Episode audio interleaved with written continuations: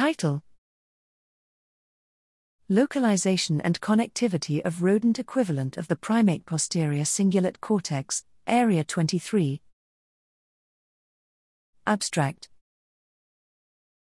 The posterior cingulate cortex, mainly Area 23, in human and non human primates is a critical component of the default mode network and is involved in many neurological and neuropsychiatric diseases such as Alzheimer's disease, autism, depression, attention deficit hyperactivity disorder, and schizophrenia. However, cingulate area 23 has not yet identified in rodents and other lower mammals, and this makes modeling related circuits and diseases in rodents very difficult.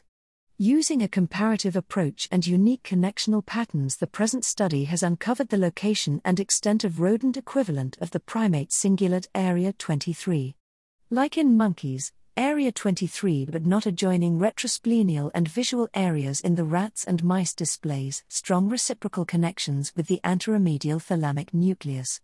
Rodent area 23 also reciprocally connects with the medial pulvinar and claustrum as well as with the anterior cingulate, granular retrosplenial, medial orbitofrontal, postrhinal, and visual and auditory association cortices.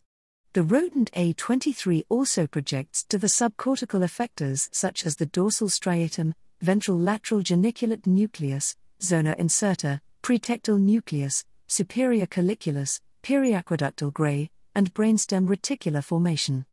All these connectional findings support the versatility of Area 23 in the integration and modulation of multimodal information underlying spatial processing, episodic memory, self reflection, attention, value assessment, and many adaptive behaviors.